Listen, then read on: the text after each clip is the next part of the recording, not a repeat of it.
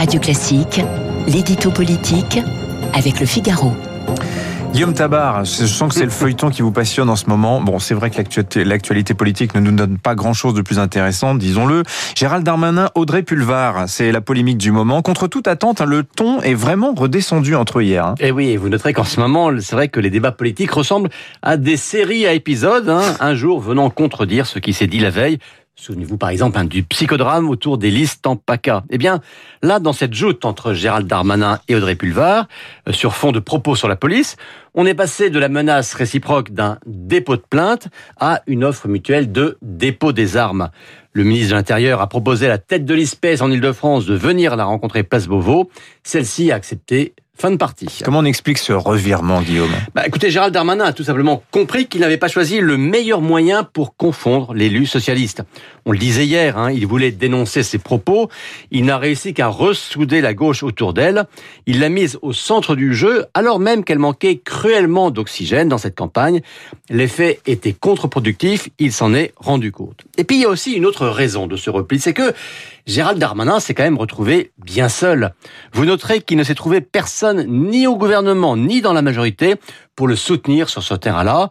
Euh, la ministre de l'écologie, Barbara Pompili, a fut même la première à regretter publiquement la judiciarisation du débat politique. Et Guillaume, quand Gérald Darmanin a annoncé qu'il voulait porter plainte contre Audrey Pulvar, c'était de sa propre initiative ou, c'était sur ordre du président de la République ou de Jean Castex, du le Premier ministre C'est une très bonne question, Dimitri. Hein. La preuve que c'est une bonne question, c'est vous que... qui m'avez suggéré.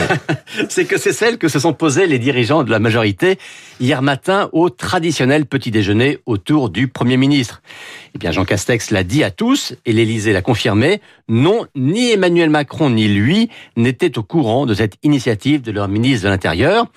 Euh, à la différence hein, de sa participation à la manifestation des policiers mercredi, qui, elle, avait été vue, validée et décidée au plus haut niveau de l'État. Il y avait à l'époque un risque, pourtant, à hein, s'afficher dans un rassemblement qui exprimait le ras-le-bol d'une profession, mais ce risque avait été assumé par l'exécutif dans sa totalité.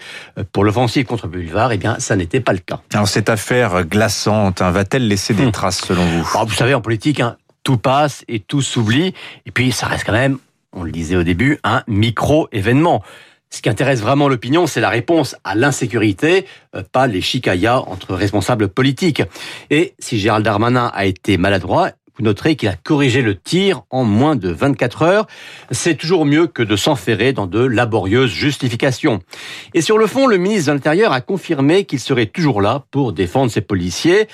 Et quant à Audrey Pulvar, eh bien, elle a quand même été amenée à dire clairement, plus clairement que dans ses déclarations passées, que non, la police n'était pas raciste.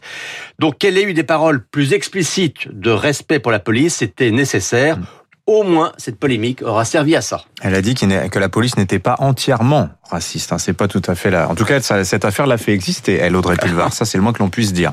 Merci Guillaume Tabar du Figaro tous les matins sur Radio Classique. Restez avec nous, chers auditeurs, dans un instant. Tout de suite même, Jean de Carvasdou est avec nous. On va parler de l'écologie.